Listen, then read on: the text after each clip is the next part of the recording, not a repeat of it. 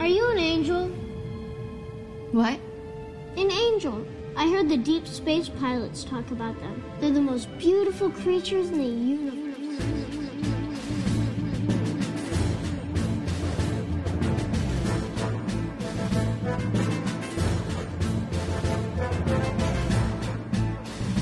Hello there.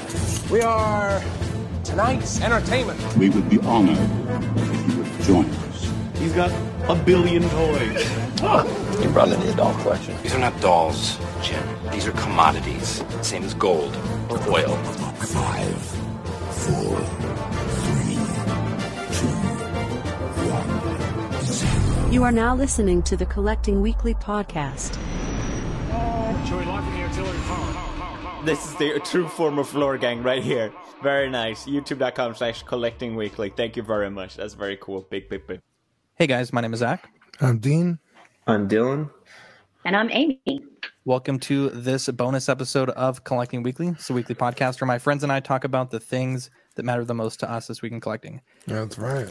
We are joined by a very special guest today. We have Amy Warnick, the general manager of Chronicle Collectibles down here in Texas, the greatest state ever known to man. That's true. Amy, thank you for joining us today. Dylan, we, we try to bring Dylan down to Texas, but he's being very stubborn. Uh, but yeah, Amy, how are you doing today? Thank you so much for joining us on our show. Doing well. Thank you so much for having me. This is awesome. It's uh I'm thank you for for joining us. It, I didn't really expect it to happen as quick as it did. Um but I guess if you want, let's just have you kick off. Who is Amy? Um and then I got a couple follow-up questions just kind of for you personally and your background and everything, but um like what do you right now you're the general manager for Chronicle Collectibles, correct? Yes, sir. Okay, so what does that usually entail in a collecting company like Chronicle? So, so really, uh, I I actually have a background in theater and film. Um, I went to school to be a musical theater major, and um, I did a lot of lighting and sound when I was in college and after college. Um, and so I, I dove into film. Um, I actually worked on Thor and the Avengers uh, back in the Oh, day wow. for Marvel, um, Oh, yeah. which was a lot of fun. It was it was so great, um, but it, it gave me a passion for the kind of a different side of the arts than I was really you know thinking I was going to go into going into musical theater and dancing and singing everywhere. It just kind of it, it gave me a different type of passion to be able to connect to people with the same enthusiasm as I am. I'm a nerd. I've always been a nerd, and that's something that is so much cooler to be nowadays, which is so much fun. Um, you, Yeah. know, you tell Yeah. you tell somebody ten years ago that you're a nerd, and they're like, "Oh, I don't, I don't know about that." That's so true. but uh, you know that's that's always been who I am, and so it's it's been so exciting to get to connect with other people that have the same passions, and that's that's really what drew me to Chronicle when I first had the opportunity to work here. Um, I was really lucky and, and got in on the ground. Um, I knew one of the business owners, Clay Brown. Um, I worked for him at a different company. Uh, he was an anesthesiologist before he got into collectibles. Wow. Um, so I actually worked at his doctor's office. Um, and he, he looked at me one day and was like, you know what? I'm doing it. I'm going to start Chronicle and we're going to make this happen. And do you want to be on board? Absolutely. so, um, you know, that was, that, again, that was about six and a half years ago and never looked back. Um, so yeah, that's, that's a little bit of background on me. awesome. Yeah, that uh, that took care of my question where I was going to ask uh, what got you interested in the industry, but um, that kind of covered that. So what what do you collect? Um, I collect a little bit of everything. Um, I used to be someone who only collected small things, um, kind of little tchotchke knickknacks kind of things. Um, mainly because I didn't. I moved around a lot, doing theater and film, and following the you know following money like you do when you're young. Um, so I didn't. I didn't necessarily keep big possessions with me. Um, now that I am married and have a house and you know have a stable, a more stable life and career, um, my my husband, who is also a nerd, and I love him for it, is very helpful keeping me from buying the crazy Gigantor things that we make at Chronicle. Um, I, I, will tell tell you the breakout raptor that I've got sitting behind my head right here is one of my favorite things that we've ever come out with, and my husband has already told me. Fine, if you want to spend your five hundred dollars on that one, I I will allow you to bring that home. So this is this is finally getting to a point where I can you know get the bigger and bigger statues. One of these days I'll have I'll have my nerd cave. Can't be a man cave because you know we'll share it, but you like know it'll be part of my nerd cave that I can set up all the crazy and you know have the big seven foot dinosaur in one corner and you know have the T fifty one with the big old plasma rifle and yeah that's I, I want to collect everything, but I try to collect smaller things that, you know, can be on a shelf somewhere. okay. Awesome. Well, yeah, thank you for that. Um, just and then just to kind of scale it back a little bit because we kind of lost you through the um when we asked the question a little bit the first time. But what what does an average day look like for you at work there at Chronicle Collectibles? Um, my average day is is probably the least um, the least consistent than anybody in our job. Um, especially right now with all the things going on, we're a little discombobulated. But before COVID, um, you know, my normal day would pretty much consist of starting to starting with checking in with production and making sure they don't need anything from me, um, and then kind of checking in with our 3D team, our 3D printers, our shop. Um, and then most of most of what I focus on is, you know, kind of more of the businessy side of things, the licensing. Um, I'm I'm the contact with all of our licensed stu- studios, video game companies that we work with. Um, so I'll go through and do our our product approvals and you know that kind of stuff. Um, you know, in in the time frame right now, we're just starting quarter three of 2020. So, uh, you know, a lot of that is doing financials and forecasting and royalties and all the all the paperworky stuff that goes into the business. That's not the fun part to talk about, but well, you know, it's the necessary evils of everything.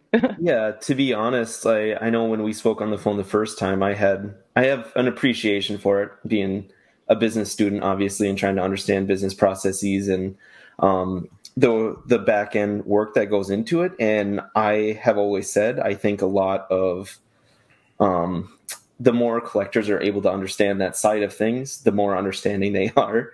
Uh, I think they're.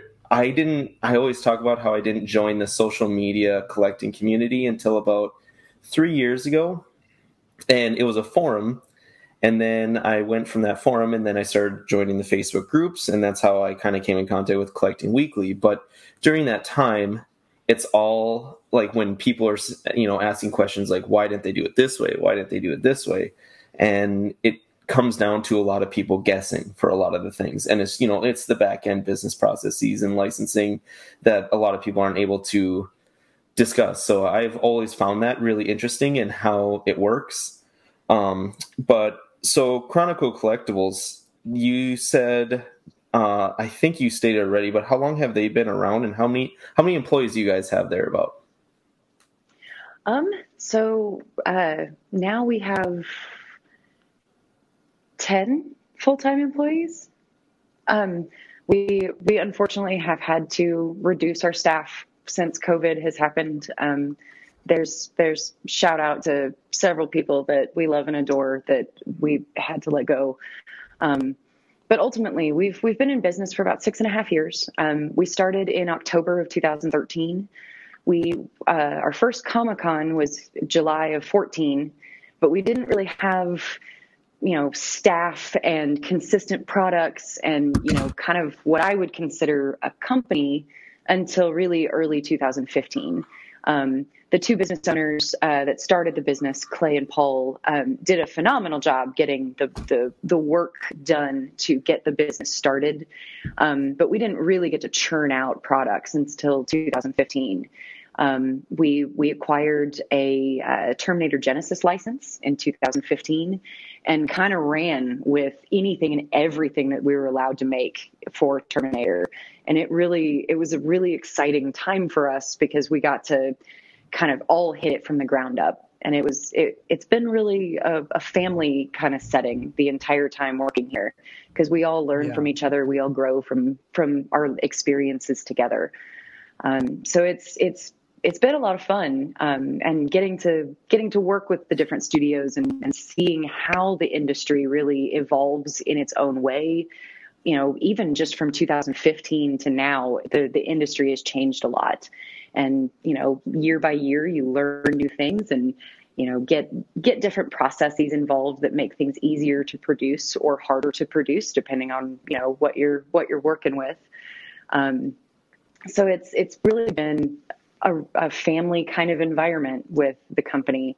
Um, We try to keep it in in a prospect of, you know, when we're designing something, uh, you know, note to our production team on this breakout Raptor. I know I keep talking about it; it's just pretty. Um, just the little things like, hey guys, we we think that the Raptor pulled out the fence post, so this is how we feel like this would look. We've got cracked Yeah. concrete. We've got you know rhubarb, rebarb, not rhubarb. I'm hungry, obviously. Uh, you Yeah, know, like we've got rebar coming out of the the concrete in in real life ways, and that was really from our 3D team, just saying, hey guys, I think this is something that we could make the piece that much better with, and so it it, it takes it. It takes a family and it takes a team to really make everything work, and it's it's you know it's a lot of fun. Uh, Amy, so Chronicle Collectibles is one of several statue production companies with some of these other licenses. Uh, what sets you guys aside as far as the products you create, your distribution, your customer service? Can you speak on uh, why people should should do business with Chronicle over some of these other companies? Well, um, without without tooting our horn too much, because I, I never want to come out and say you know we're the best, because we're we're not necessarily in in every aspect of anything. Yeah. But I will say we have the best customer service in the industry. Um, big big big shout out to Heather Ross, our customer service coordinator. She is the reason that Chronicle is still around and that people still trust us and buy from us. She is the most patient, compassionate, loving human being that I have ever been around. I mean, she's she truly she's one of those type of people on a personal level that you just want to be around all the time because she's got a loving smile and just makes you feel good. But but really she cares so much about each and every one of our customers and it cares that they get a good product, that they get what they want to get from that product. And truly, I don't know where our I don't know where we would be if it hadn't have been for her early on to just have patience and understanding when when customers didn't necessarily understand why things worked the way they did or you know we've we've had problems where a piece just didn't you know didn't package very well and didn't get to people in in very good condition. And without Heather man I just don't think that we would have the reputation that we have in customer service. I mean she's she is just she runs an amazing team and she's just a, a beautiful beautiful woman. Um, and then I, I think from there, what really sets us apart is the type of products that we do. Um, you know, every everybody can do a statue. Everybody can do something that reminds you of something. But where we really wanted to be different, even from the very beginning, we wanted to keep the authenticity and the the feeling of being right there in the moment in every piece that we made. So um, early on, we we really started trying to gather assets from the different licenses that we had, whether it was gathering them to own them for the company or, or one of the business owners owning them personally, or even you know making contracts to borrow screen used items and prop replicas, you know, props from films to make prop replicas. Yeah. Um, so we've we've really we've really done everything that we could. I feel like to go back to the original source for every bit of material that we have. So, for example, um, using just our Jurassic Park license as an example, it's one of our bigger licenses, so it's easier to pull from. Um, but uh, we we actually went through the process and found the fifth scale maquette that Stan Winston Studios made to actually build the giant animatronic dinosaur. So and so we jealous. actually we found it in a prop auction and purchased it for our company. And that's what we've molded and cast That to use so for our full fifth scale seven foot dinosaur that we actually sell on our website. Um, we've also gone through and um, created, you know, T Rex busts and different different items from her. You know, using using the claws and the toenails and you know her foot imprints, mainly because that's what Stan Winston Studios built. They Yeah. literally used this dinosaur to and some trigonometry and a projector to Yeah. project a shadow of this fifth scale maquette onto a wall so that they could create the the 45 foot animatronic dinosaur and actually piece together each part to to make it what it is in the film. And that that to me means more than means more than somebody just saying i want to make a dinosaur and i'm going to look at this dinosaur and i'm going to do it almost exactly like it.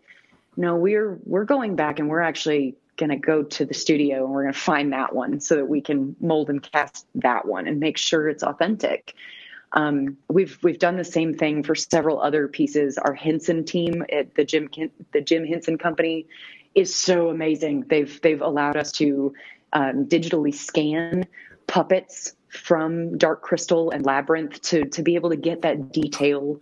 Um, you know, when you when you go back and look at the Dark Crystal as the original film, not the series that just came out, um, but that that original film, the Skeksis are so terrifying. I mean, I just remember being a child and being utterly mortified at these things. And you you find out that they're like eight feet tall and they had to cut rivets into the set so that the puppet masters could walk underneath with these giant costumes. And, you know, there's something different about getting to experience all of that within a statue as opposed to oh i'm just looking at it and i'm seeing these wrinkles and these folds. No i want to take the actual scan of the wrinkles and folds and i want to feel how i felt as being terrified of those skeksis when i was a kid.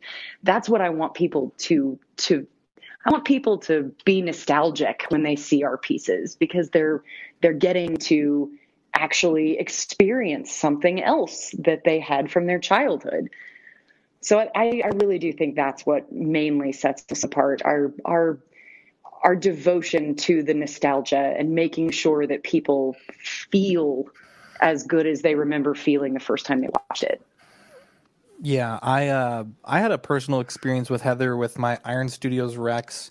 Uh, it arrived with some shipping damage. The tail was broken, and there was like paint scratches all over it, and and some of it wasn't even shipping damage. It was like when they were spraying it, someone's hair got all over the thing, and there was like strands of hair that when I picked them off, there was like bare resin beneath it, and uh you know the statue is massive. I mean i mean the statue is massive but the box that it comes in is massive and uh you know my options initially was to like my first reaction was like let's just see what it costs to send it back and maybe get a new one and the quote ups gave me was you know astronomically high. When you get to something that big it's uh, shipping by dimensional weight instead of physical weight.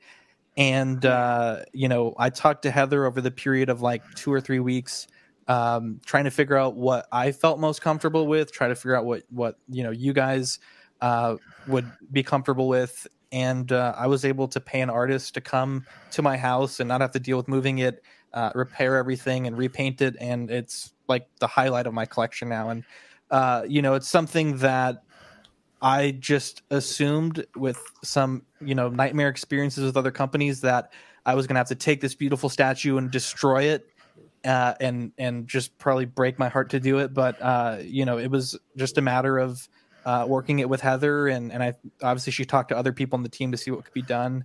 Uh, and it's it's really like I said, the highlight of my collection, and and you know that's not um, an experience that others haven't had. I know going on the statue groups, people that have dealt with Heather have nothing but nice things to say about her. So uh, definitely big shout out to her there. Uh, yeah, but that's insane. I, I can't believe that you guys got the actual fifth scale maquette. That's like, if I won the lottery tomorrow, the first thing I would buy is your fifth scale Rex. It is one of the greatest statues. How how big is that? It's seven feet long. Dear God. It's huge. It's twice as big as the one I have because mine's 10 scale. Okay. Yeah, and the, on that one the tail isn't wrapped, so it's like a full. You get the full experience. So, uh, yeah, that's uh, that's incredible. Can I tell you guys a, a very quick anecdotal story about the, the fifth scale T Rex? Sure. Absolutely. We took that to Comic Con in 2017 and we didn't have a good way to pack it to ship it because Oh, it would no. be painted and blah, blah. So I rented a minivan and I drove it to California Hey. from Texas. Um, all things great. We, it was perfect. You know, got to the show, everything was grand. Um, on the way back from the show, Oh no. we are driving. Oh, we're no. driving across West Texas, and the largest coyote I've ever seen Oh. darts in front of this minivan. And we just there's a you know semi on one side, a ditch on the other. There is no way to go but just to destroy the coyote. I mean, that's what you got to do. so that's what you got to do. Uh, so so me and Rexy, me and Rexy have some good some good times remembering the coyote incident of 2017.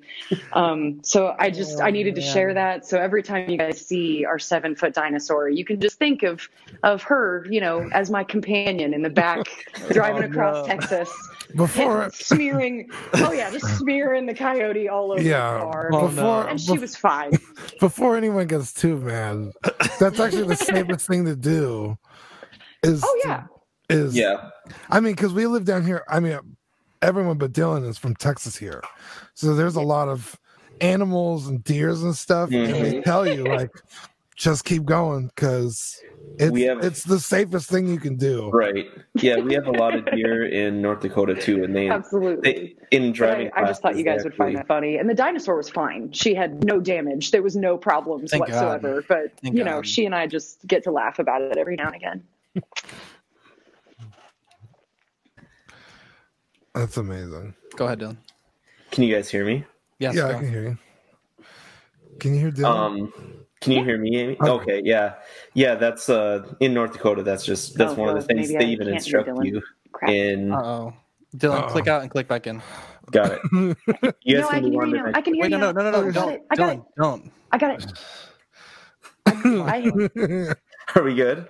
Yes. go. yeah, Can you we're hear me? good. Dylan, Okay. Yeah. I was just saying, yeah. Even in driving classes in North Dakota, that's what they instruct us to do: is hit hit the animal. And Yeah. so, Oh. so, so the Rex was okay.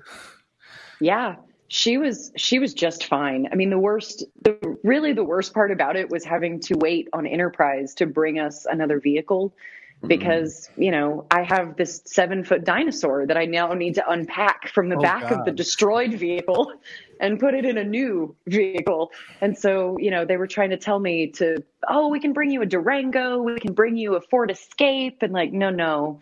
You guys don't understand. I need a cargo van or I need like a giant minivan. This thing is seven feet long and she can't go on the top of the car. I'm sorry.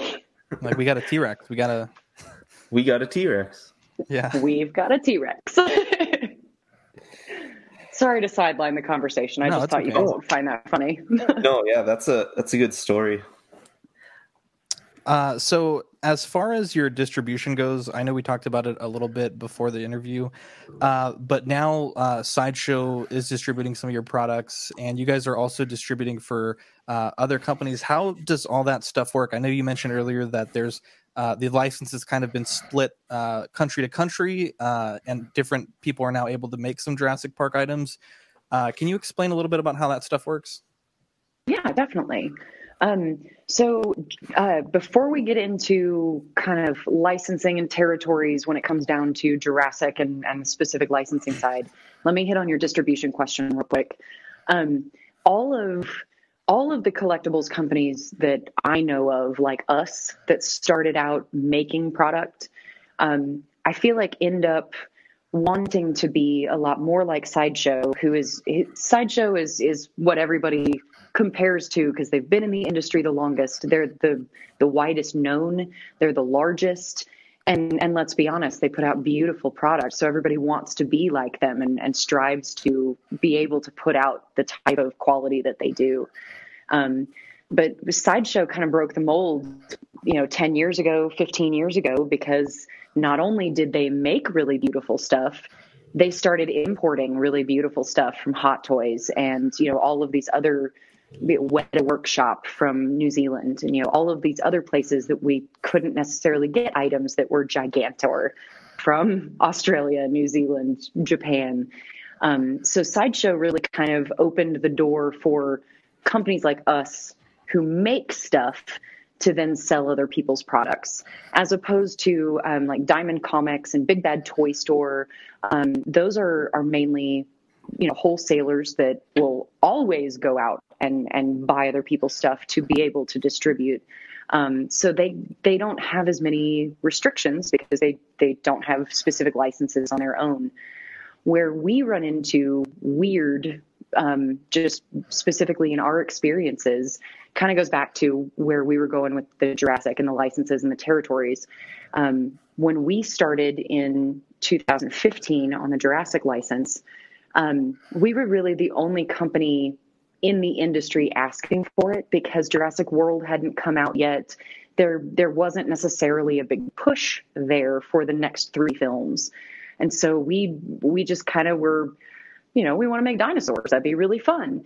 Um, once Jurassic World came out, and you know they were they released that there were going to be two other films behind it obviously there was a huge re you know reswell of interest in Jurassic Park and the, the Jurassic franchise. Um, so Universal Studios had a ton of companies coming out of the woodworks wanting to be able to make licensed product. And so instead of instead of our original license that was a worldwide territory, basically just meaning that we could sell kind of wherever, um, we had no restriction for com- for country. Um, they decided that with the upswell of interest, they were going to give the opportunity to a lot of different companies to be able to become licensees and make licensed product. Um, but that also meant that you know they didn't want everybody trampling all over each other's spaces. So they they did what we kind of call in the industry you know, carving out the territory and they basically said, okay, Universal America, you get to choose your licensees and you get to, you know, tell them where they can sell. I'm Universal Japan, so I'm going to get with Prime One, and Prime One's going to make really beautiful Jurassic Park stuff. And then, you know, in you know Europe, well, we can go get our own licensee. And so we we saw about, I guess, 2017, early 2018, we were seeing a lot of different people gaining the the Jurassic license. And the way that when when you do the carve out of licenses, you do try to be good partners to other people because in theory, as a Jurassic Park licensee, of course I want Jurassic Park to do well.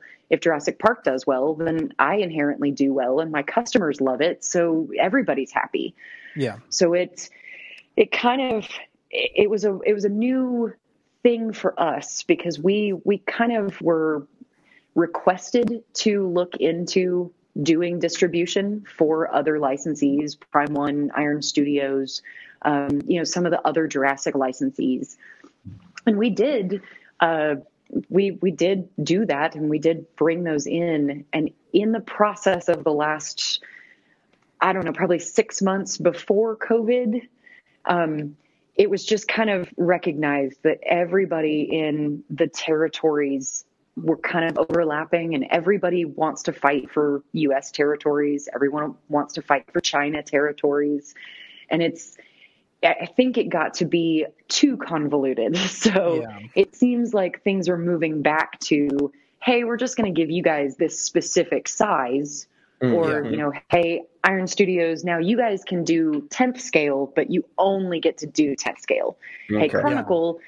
You guys can keep doing this but you only can do one to one half scale and prop replicas between 200 and 500 dollars or you know yeah. they can yeah so they can get really specific which right.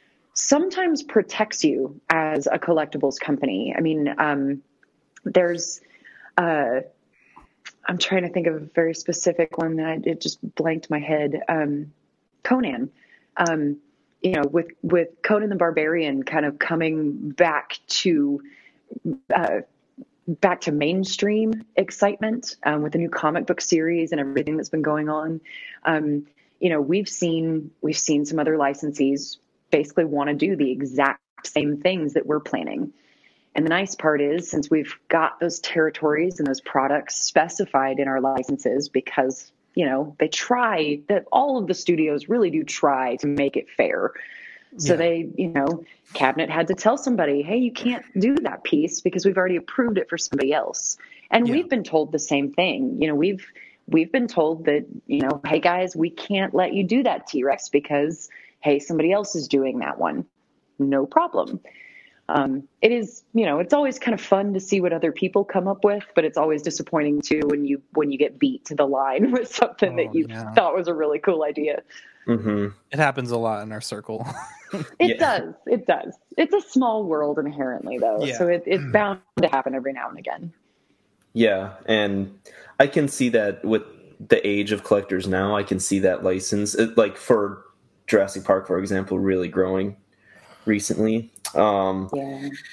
But so how how much I guess uh, going into the manufacturing side of things, how much does that manufacturing s- statues differ from manufacturing one six scales or life size props? And I would say one twelfth scale figures, but we're not able to discuss that right now. Um, but the difference between all of them, I guess, what is the what's the best way to to explain how they how tough it is with all of them.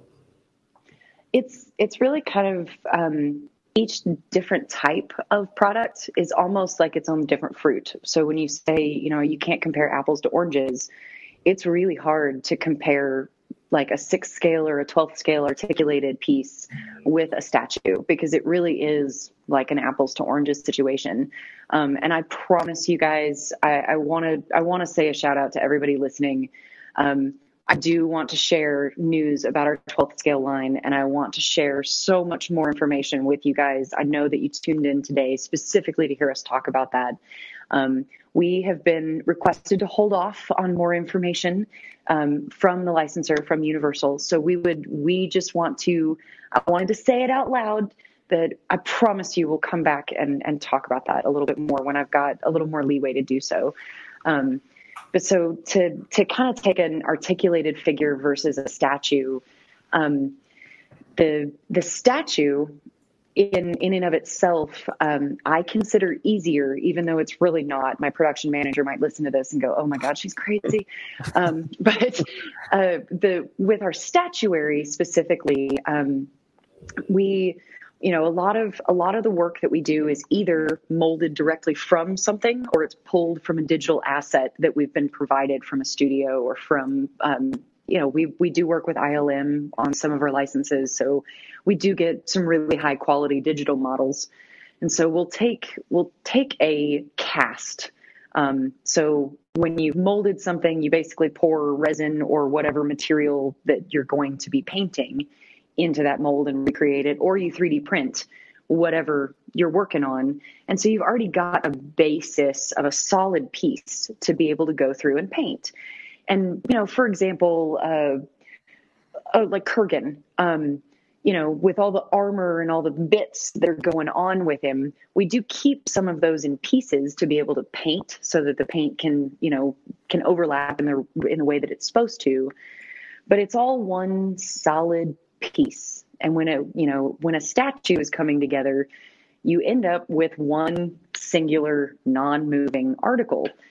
And so when I look at the production manufacturing side of that part, we basically will send uh, several different steps to the factory. But when we send a new product to the factory, we send what we call a mold master and that is an unpainted version of the statue or the piece that we're sending to be manufactured. And a lot of that is in pieces. Um, you know, I, I, made mention, you know, we will keep them in pieces to paint and things like that. But those mold masters are essentially where the factory can take it and recreate right from that mold master. Yeah. So, you know, when we're when we're doing a statue, it's it's that kind of laid out. And so we're we're sending a mold master we're sending a paint master we're sending photos and a factory can can line all those up and and kind of look at it pretty easily with an articulated figure with the the sixth and 12th scale figures that are on the market right now those highly detailed superposable real clothing kind of figures. There are tons of different things that go into it on top of all of the steps that you already do for making a statue because you're already making the statue. You've got to do all the same parts of that. But then you also have to engineer all of the joints that all of these things work together in. And you need to engineer whether or not the clothing is going to be sewn to the figure or if it's going to be sewn and then put on the figure. And it, it seems crazy to think about it, but when you're, you know, it, I have, when I was a kid, I had a growth spurt that was really crazy. And one, you know, one spring I could wear this really awesome jacket that I loved and adored. And then the next fall I couldn't wear it anymore because I'd grown six inches. But you you think about trying to fit yourself into something a little too small and you kind of just get caught in it. That same exact thing is something we actually have to think about when we're making an articulated figure because if somebody wants to take off that clothing from the figure, they're going to have to put it back on. And so yeah. if you if you don't want it removable, you actually have to physically sew it onto the figure so that it's not removable. And there's things like that that that I didn't really even think about when we were starting the articulated figure lines and thankfully, our production team is amazing. Dean Tolliver, Jared Chapman, Ernie Ariata. I mean, they they've come up with some really incredible ways of making these dinosaurs work. Um, we're doing articulated raptors right now, and everybody's yeah. seen the the six scale articulated raptor that we've got on our website.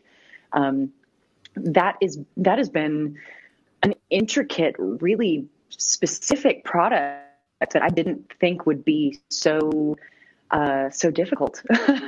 yes, yeah. right there. Um, so one of the things that I thought was really cool, um, you know, in a statue format, you do the same thing with a raptor. You take off the bottom jaw and the tongue of the raptor so that you can paint the inside of the mouth. She's got to be painted every, you know, nobody's going to want, you know, a non-mouth looking thing. So yeah. if it's already disconnected, our team decided, okay, well, she should be able to open and close her mouth. And so they've actually rigged a joint in the back of her mouth so her tongue can move up and down so that when her mouth moves up and down to close, the tongue moves out of the way with the with the jaw. Yeah. You know, when we're saying when they when our production team looks at me and says, "Hey, we need to make this jaw articulated." Great. Okay, so you just make a you know make two pieces and put them together right? It works that easy? No. They've they've actually gone through and physically engineered the movements so that when the factory turns around and is trying to engineer those different parts for the the tooling process to make the actual metal molds that will do the the PVC pieces um, mm-hmm it's it's so detailed and there's so many different things that go into it that I really never even considered before we started these pieces. And I I think that's one thing that I would love for more people to understand.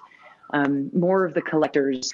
I, I really want to you know take one apart one day and show everybody like okay look this is this is all the different pieces that go into it there's like 40 50 different pieces yeah. And it um it, as far as uh going from a, a master copy like you said and sending it to a factory for production um I've heard the term I th- I believe on your live streams like a counter sample being sent to you yeah. guys and being shown um, mm-hmm. How involved is that process to go from the master to the, I guess, like the reproduction that people will get? Do you guys actually go to the factory, or do you just send them like detailed instructions? Um, like how do uh, you get from the masterpiece uh, that is the the prototype to um you know the the production sample and what level of quality losses is is i guess somewhat acceptable for a master to a, a actual produced piece? That's a really good question. Um so uh we we generally expect um we well we expect from our factories at least 85% of our prototype so Okay. when we send when we send a paint master we try to go super super detailed because we know you know things are going to have to be simplified when you're making a run of a thousand t-rexes Exactly. Yeah. you know they can't take two weeks to paint it like our prototype painters can Yeah. um, so we we expect our prototype painters to paint it to the nth degree of detail because we we basically won't accept a counter sample that's not at least 85% of our paint master. And so the the process involved with that, and I'm so glad you asked about the counter sample because um, a lot of I don't think a lot of people realize what that is and what takes so long sometimes. Um, when we send our masters to the factory, um, they take those mold masters and then they, you know, try to recreate the prototype that we've sent them. And without without the step of the counter sample, you would probably wind up getting things that were just a little off all the time.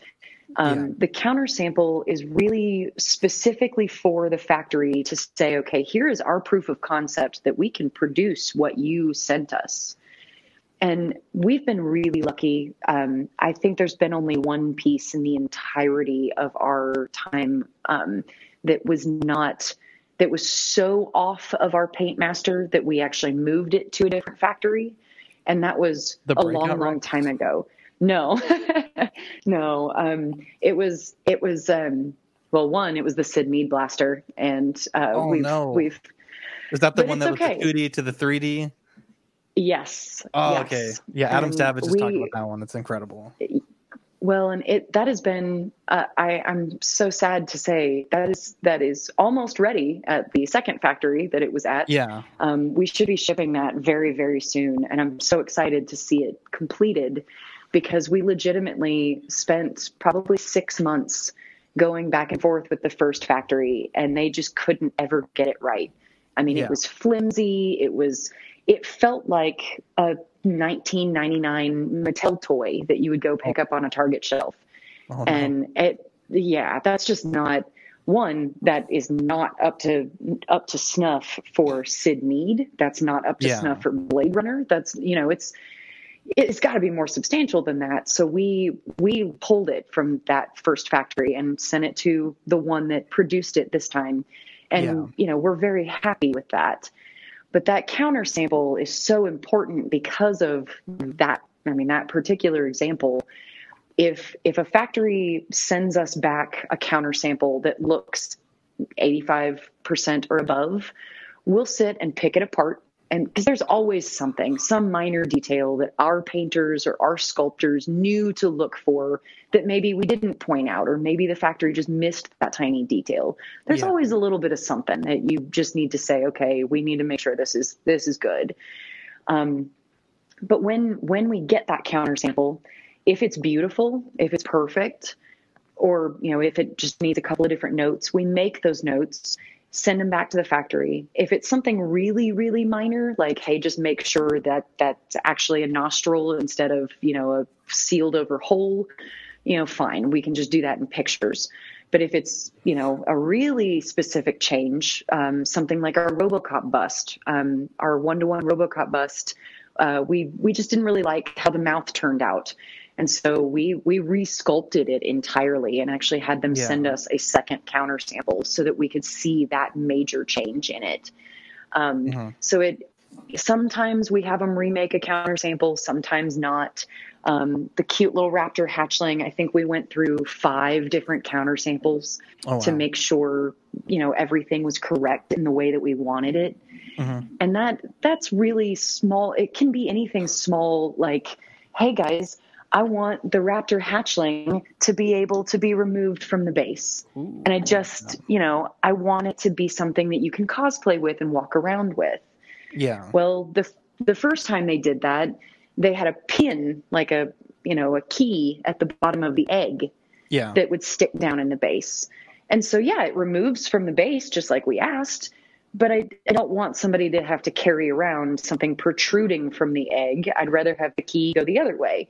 And so, you know, you've got a little hole that the magnet sits into. but you can still take it off the base and carry it around.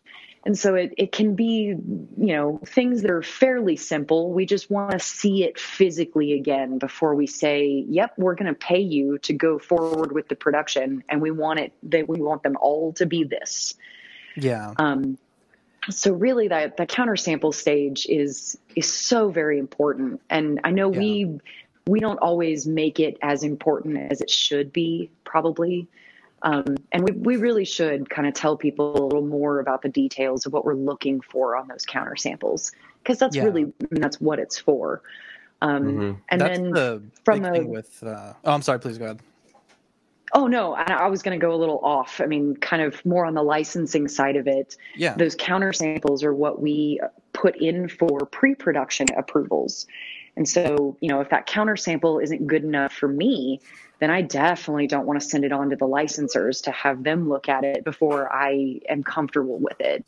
So, you know, the other side of it too, we can think it looks beautiful and we send it on for pre-production approval and the and Universal or you know Jim Henson can say, "Hey, nah, nah, we need that to be different. We need this to say this. We need this to be like this." And hey, if the licensor says do it, we do it. Um, so I'm sorry, I interrupted you no, with no, no, a question okay. about manufacturing. Um, I know you had mentioned on the six scale stuff that there might be some cases where you actually stitch down parts of the outfit to the body. Uh, with mm-hmm. the Alan Grant, is that something that you guys are going to be actually attaching things to the body, or for this figure? Uh, I guess I'm coming at this from the point of like a customizer. A lot of times, people undress their figures, change the body, add some padding, etc. How workable will this Dr. Grant be once it's in people's hands if they want to uh, make subtle changes to what you guys have, have given them? Awesome. Um, with Dr. Grant specifically, um, for I, I, guess it was the 90s clothing style but his clothes are a lot looser in that film and so we've we've replicated that on him specifically you will be able to to move around the clothing yeah. um, specific things like i don't think you'll be able to unroll the the cuffs in his sleeves i'm mm. pretty sure those are tacked down um, but you know things like untucking his shirt he probably will be able to untuck his shirt because we've got a tech belt that goes around him that actually, you know, kind of adjusts that way. Okay. So, um, yeah, and, and especially with the uh, there's several different hands that he comes with. Mm-hmm. So since you can pull the hands and the boots off, I, I'm pretty sure you could get those pants off. Yeah. Um, the difference here between the two heads, one has the hat permanently attached and one is without the hat. Yes. Okay, we yes. were when we first talked about our show. I was like, I don't know what the difference is, and I think it was Dean that pointed out, like, oh yeah, it looks like one is with the hat, one is without. And that makes a lot of sense that we don't have to deal with a separate hairpiece and getting it to fit just right. Yes. That's uh, that's a good good compromise there. So real quick, just a quick little licensing question on these ones specifically. So Jurassic Park, um, is all the licensing handled by Universal Studio, or is it some of the the actors, or how does that work? That is a beautiful question as well. Um, a little bit of, of, all of the above.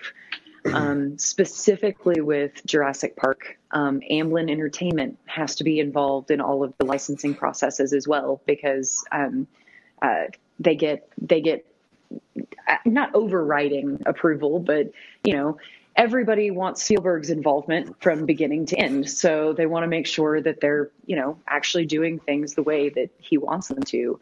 So not only does Universal Studios get a chance to review, um, and they've got several layers of review process. Um, Universal's got a Jurassic specific team that is, you know, experts in Jurassic that'll go over things with a fine tooth comb. And then they've got a compliance team and a legal team that'll go through and just kind of make sure there's not anything crazy. Um, one of, you know, one specific example of that is the Barbasol partnership. Um, I don't know if you guys know this. Uh, the prop master did not ever ask permission to use a Barbasol can in, in Jurassic Park. And so when when that was used and became a super well-known prop in the film, Barbasol got a little bristled because they didn't get asked, they didn't get royalties, they didn't That's get awesome. anything. and so you know it, it that was kind of a, a hush hush subject when we first got the license. It was like hey can we do the cryo can? They're like yeah no we we're not gonna we're not gonna do that. And thankfully that has obviously changed. You guys have our, our cryo can up there. Um, so that thankfully has been worked out. And you know universal did that with barbasol. They're all kosher. Yeah everybody's happy. So you know it's it's been a lot of fun with universal they've got several different layers because it's a big old license. It's a really popular brand. And then amblin takes a look at it. And i i can't tell you whether or not mr spielberg actually looks at all of our products himself but he probably has a team of people that know what he likes and what are you know what his stipulations are. So they have a chance to go through and approve it. And then it comes back to us with with notes and everything like that um, and then to put on top of it when you involve an a-list actor um, difference between jurassic park and jurassic world jurassic park filmed in 92 hit theaters in 93 it wasn't it wasn't as popular back then to do rights for your likeness and do Yeah. what we call merchandising rights uh, for actors specifically. But fast forward to 2016 in Jurassic World, Chris Pratt is a pretty well known actor and he wants to make sure that he's not looking all crazy in, you know, action figures and things. Yeah. So, and I just use Chris Pratt as an example. He's been amazing to work with and his team is so amazing. Thank you, thank you, thank you. I, I, I don't want to say that incorrectly because they were super awesome to work with. Um, but uh, you know, if we if we ever wanted to try to do a Bryce Dallas Howard, um, we would probably need to go to her team specifically and make sure that she signed off on her license and and likeness. Excuse me, not her license. um, her um, just to make sure that you know they're happy with everything going on. Um, so it, it kind of actor specific isn't always you know a necessity, but definitely anybody that's got a involved. Uh oh. Tech difficult. I think her headphones may have just cut off. Yeah, she. Okay, here we go. Hey, there you go. Can y'all still hear me? Yes. Okay, I'll I'll just talk a little louder so I'm I'm not fading out here. No, it's okay. Um, but yeah, so most of the time, um, it's just studio and then specific uh, distributor studio or you know a specified entertainment studio, um, and then every now and again the actors have the merchandising rights to be able to say, yeah, I don't want my face used that way. Thanks though. Um, so it, it it's you kind of just gotta check all the T's and dot all the I's and make sure you're making everybody happy. Mm-hmm. Yeah. Um, do you guys have other figures that you guys would like to make for the six scale license? Um, Oh yeah. I know Dylan put on the show sheet a Tyrannosaur in six scale. Uh, how far do you guys want to go with that? Whew. Tyrannosaurus six scale. Do you guys realize how big that would be? That's what I told Dylan. But Um, Dylan, Dylan is uh, he's a dreamer. He's a dreamer. Bless his heart. I, Dylan, I'm loving your dreams, man. Keep dreaming, but I know we're never going to be able to do a six scale T Rex. And the only reason being that six scale T Rex would be roughly six feet long.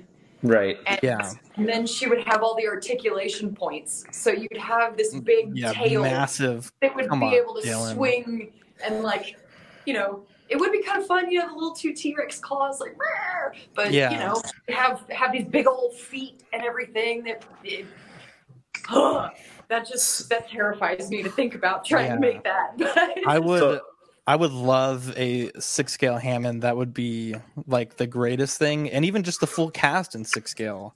That's that's what I was gonna. Sattler and uh, Ian Malcolm. I think that'd be fantastic. That's what I was gonna ask. Is there is there a single character that is that you know ahead of time due to licensing that just won't happen in the in the six scale line? oh, um,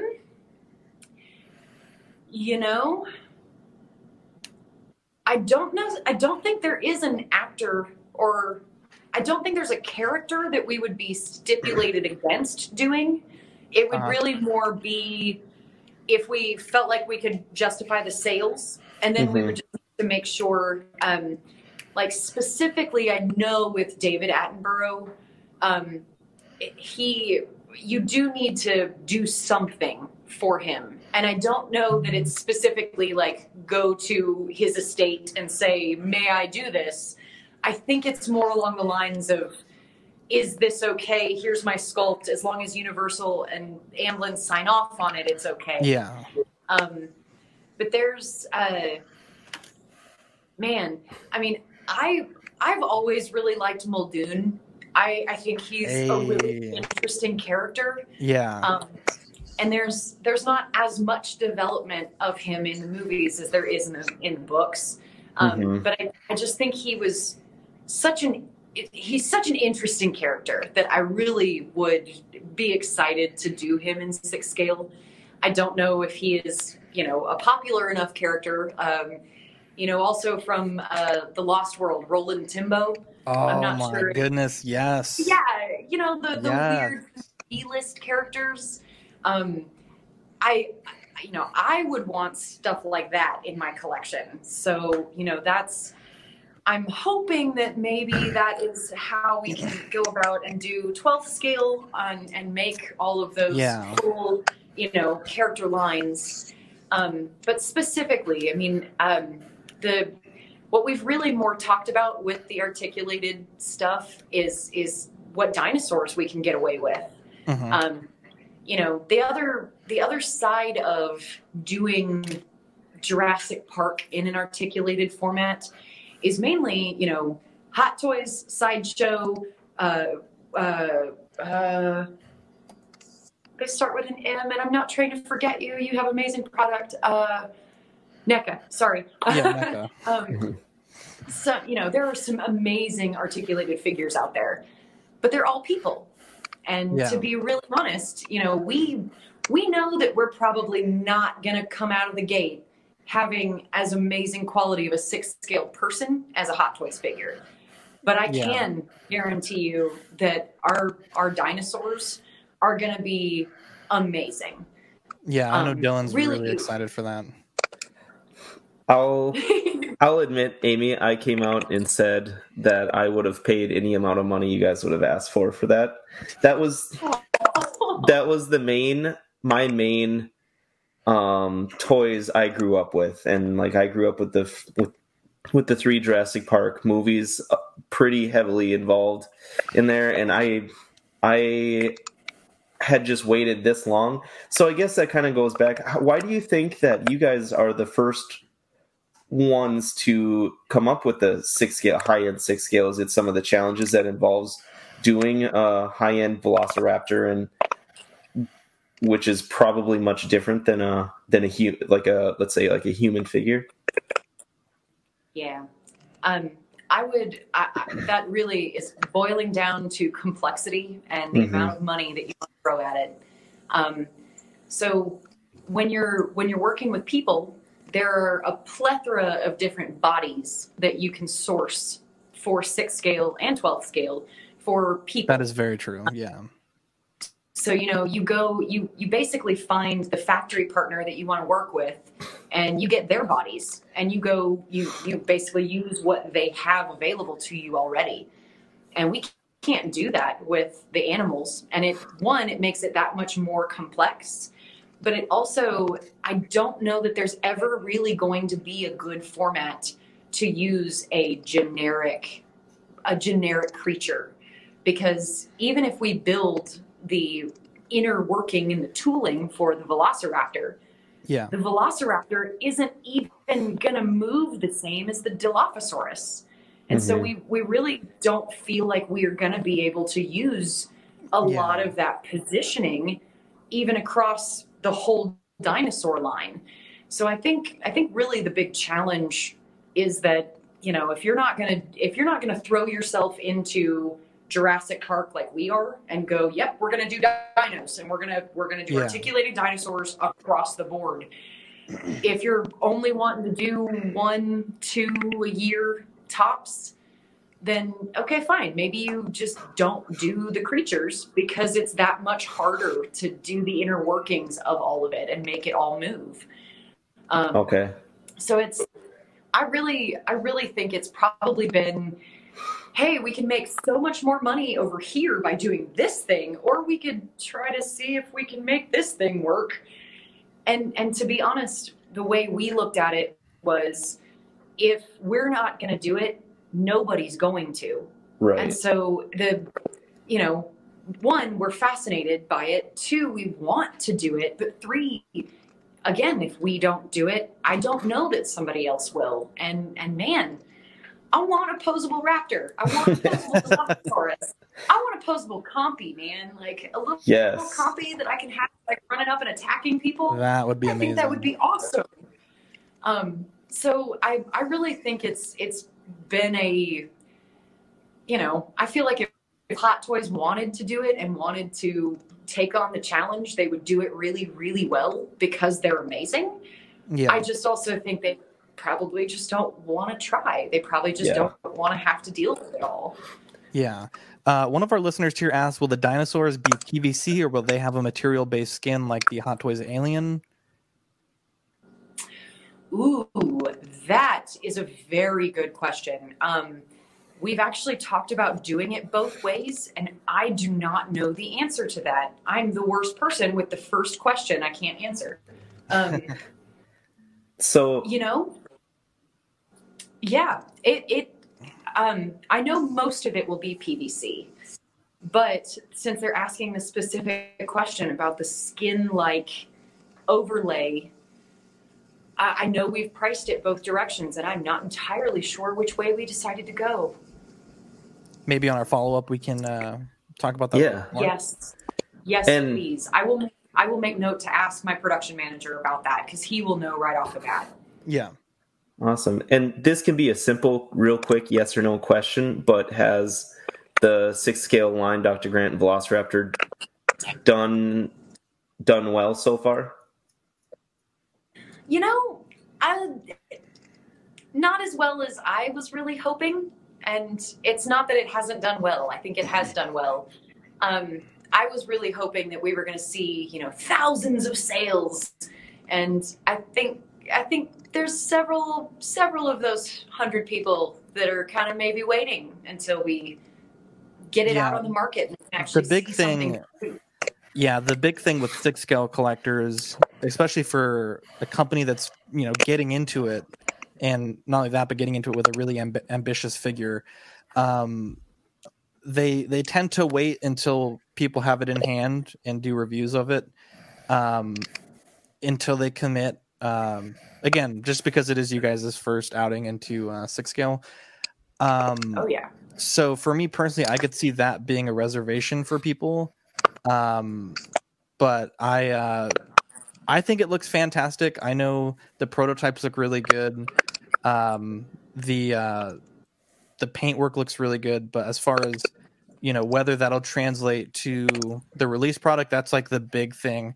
From talking to a lot of people in six scale, they're just like not really sure if they're going to c- commit to the the price point, you know, without seeing it in hand first. So what tends to happen from what we see is like when things don't get pre-ordered, they don't get produced as much and then once it comes out if it's fantastic, the secondary market price just skyrockets because everyone's trying to get in on that figure. Yeah. Yeah. So Yep. hopefully, uh, hopefully that doesn't end up being the case. Uh, you guys did announce last week the Breakout Raptor. Uh, do you want to talk a little bit about that one? I think that's one that you're really excited about. I am. Um, I really, really like this piece. This this is a statue, um, so it, it is not articulated, but um, our again one of our things that we talked about was kind of what puts us apart is we we like the authenticity of everything. And so when when we were talking about something new and exciting and something different that we could put out on the market right now, um, we really we kind of were tossed back and forth with maybe trying to do an herbivore or you know some kind of other exciting scene. But our chief 3D artist Dean kind of said, "Hey guys, what about when the Raptors break out of their pen we don't see it in the movie, but everybody knows that it happens. What if we tell that story? And it it's just been a really exciting, cool thing to be able to create an off-camera scene from the film. Um, not only was Universal really excited about this, we actually um, we've worked with a guy named Glen McIntosh that works for Inter- Industrial Light and Magic, um, Uh-huh. the the EFX or the FX company that works on the Jurassic films. Um, Glenn was the designer for the animatronics for the IREX. He did all of the IREX design. And so he helped us do our final battle IREX T Rex fight.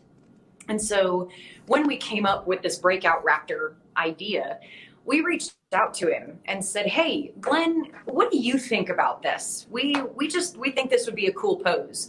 And Dean and Glen got to kind of work in their magic and came up with this really awesome pose that you see her in.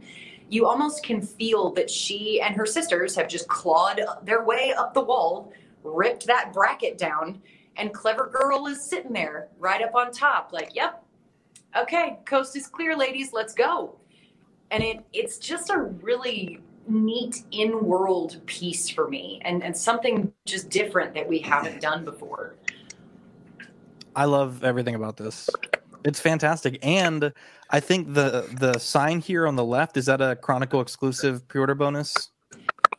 It is, and I, I should have said something about that, but um, I, it's that was such a cute little, I don't know, kind of last minute thought from us of just, Mhm. hey guys, we should probably make this look like some part of the raptor pin, and I, I honestly don't even know who came up with the no photography, no feeding the animals thing, but that cracks me up so much. I mean, Yeah. when we first started talking about this, it was just going to be the little paddock sign, and you know, it was very simple. And then I saw these photos come out for our website. I'm like, oh yes, Yeah, that's, from the. They actually made those no those no signs for the for the actual set. So those are those are from the films, but they're hilarious. Like, who would in their right mind go up there and try to feed like a tyrannosaur or a raptor? exactly. What uh what scale is this in? It is about ninth scale. Oh, okay. one ninth scale. So we, when we were first trying to put her into a, into a scale, Oh no. Oh no. Let's get another phone call. She's a popular lady. Mm-hmm. Popular. I'm so sorry, guys. I'm back. It's okay. Um, so uh, when we when we were first trying to size her, um, we we really liked the six scale size, but it it just seemed like it was going to take up a giant amount of space on somebody's desk, on somebody's shelf. Uh-huh. Um, you know, at six scale, that raptor is a little over two feet long um, when her tail is straight like that. So we just kind of decided, you know what? Let's let's keep the retail price point down. Let's make her one ninth scale. And when you put this statue next to the Owen and Blue statue that we came out with several years ago, um, Uh-huh. it is the Owen and Blue statue is very much in ninth scale. Um, Yeah. When you put her right next to that particular piece, the Clever Girl Raptor is just the tiniest bit bigger than Blue. Nice. I was actually thinking that we did that as like an accident. And then what I've actually found out from the production team is that Clever Girl is a bigger raptor than Blue. The JP1 and 2 raptors are actually physically larger than Yeah. the Blue, Echo, Charlie, and Delta in the Jurassic World series. I don't know if that's an evolutionary thing that maybe we just don't know about in the plot of the story or if it just you know as as they were evolving the sisters of blue charlie echo and delta maybe they decided that they needed to make them a little leaner and a little meaner. Um, because when you when you do look at the physicalities between the raptors in the in jurassic park and then the raptors in jurassic world there are very very subtle differences but one of which is that blue is a little smaller than clever girl and so i i just thought it was a you know, a sizing thing because we printed it at that specific size. But no, it's it's actually that our team went through and said, nope. Right now, she's the same size. We got to make her a little bit bigger because it's got to be right. It's got to be a little more specific than that. Yeah. Um, one more question. I know uh, you obviously have been so generous with your time today, um, but uh, with COVID going on, a lot of the big conventions this year have been canceled. Uh, are you guys going to do any sort of digital version of Comic Con of a digital booth of things that you would have shown uh, at SDCC? And if so, how can our listeners check those uh, those reveals out? Awesome. Um, we we are planning on doing a virtual Comic Con of sorts. Um, I don't think that we've actually like worked out what we're gonna do each day. Um, we've tossed around presenting new items each day of Comic Con. We've also kind of discussed doing full wraps of different items during Comic Con that people may not have seen yet.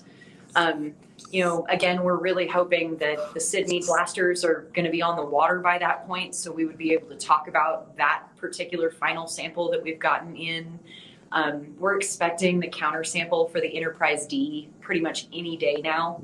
So we were, in theory, really hoping that that might get here before Comic Con. I don't, I don't think it will at this point. Um, but we, we're kind of tossing around a bunch of different things that we are going to do. Um, but we are planning on doing something. Um, it will involve, most likely involve some kind of sale, um, some kind of, of new announcement. And last but not least, if if at the very least during the week of what would have been Comic Con, I want to be able to tell you guys yay or nay on this whole 12th scale thing that's going on ambiguously in the background. Um, so we'll, um, you know, we're we're really pushing to have a bunch of new stuff for everybody during that July 22nd to 25th timeframe. Yeah. Um, but everybody really will will be once we solidify things, and that should be a meeting that we have tomorrow anyway. So once we solidify that in our internal processes, we'll be putting out newsletters so people can sign up for our newsletter at the bottom of our website. Um, our social media is Chronicle Collectibles on Facebook and uh, Instagram, and then we're Chronicle LLC on Twitter. Um, so people can follow us, you know, chat with us. Uh, we got all kinds of crazy, but we'll we'll have some exciting things the week of Comic Con to make up for the fact that we can't be there for everybody like we have been in the past. Yeah, well, definitely. Hopefully, we can get you back on around that time. We'll have some big news to share, uh, and hopefully, at that time, we can talk more about the uh, 12th scale stuff that we weren't able to talk about today. But uh, yeah, guys, check them out. ChronicleCollectibles.com. They're headquartered here in Texas, so obviously that means they're good people. And uh, Amy, again, big thank you for coming on our show. Uh, if we wanted to send you guys like a swag bag, can we just send it to the like? Is there a special address that you can send me? We can send you uh, a little thank you package. Yeah, and vice versa. We'll we'll get on email and and do Yeah, that. So okay, we cool. You guys a little swag bag too. Yeah, Thank just you send me like a fifth scale me. Rex. You know, I mean, it's He's got one. I need one.